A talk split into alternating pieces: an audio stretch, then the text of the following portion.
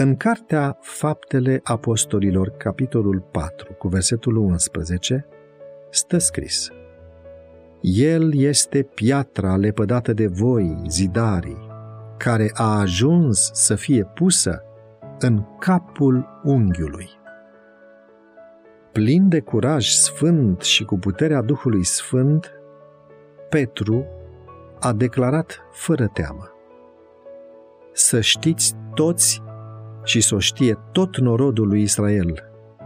Omul acesta se înfățișează înaintea voastră pe deplin sănătos în numele lui Isus Hristos din Nazaret, pe care voi l-ați răstignit, dar pe care Dumnezeu l-a înviat din morți. El este piatra lepădată de voi, zidarii, care a ajuns să fie pusă în capul unghiului. În nimeni altul nu este mântuire, căci nu este sub cer niciun alt nume dat oamenilor în care trebuie să fim mântuiți. Această curajoasă apărare în care Petru exprima care era sursa puterii sale, i-a speriat pe conducătorii evreilor.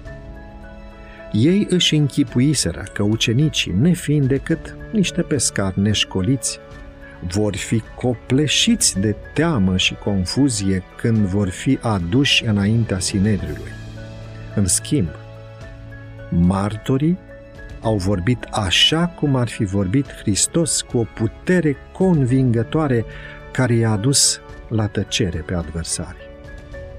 Nu era nici urmă de teamă în glasul lui Petru, când a declarat despre Hristos, El este piatra lepădată de voi zidarii care a ajuns să fie pusă în capul unghiului. Petru a folosit aici o figură de stil obișnuită preoților.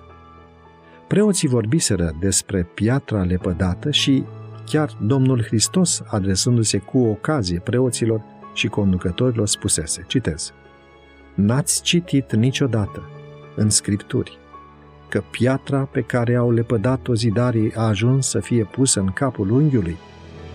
Domnul a făcut acest lucru și este minunat în ochii voștri. De aceea vă spun că împărăția lui Dumnezeu va fi luată de la voi și va fi dată unui neam care va aduce roade cuvenite. Cine va cădea peste piatra aceasta va fi zdrobit de ea iar pe acela peste care va cădea ea, îl va spulbera.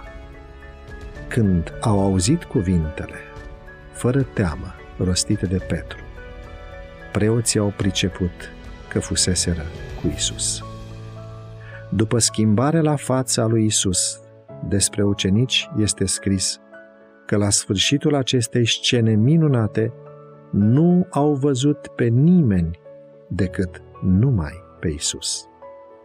Numai pe Isus. În aceste cuvinte este exprimat secretul vieții și puterii ce a marcat istoria bisericii primare.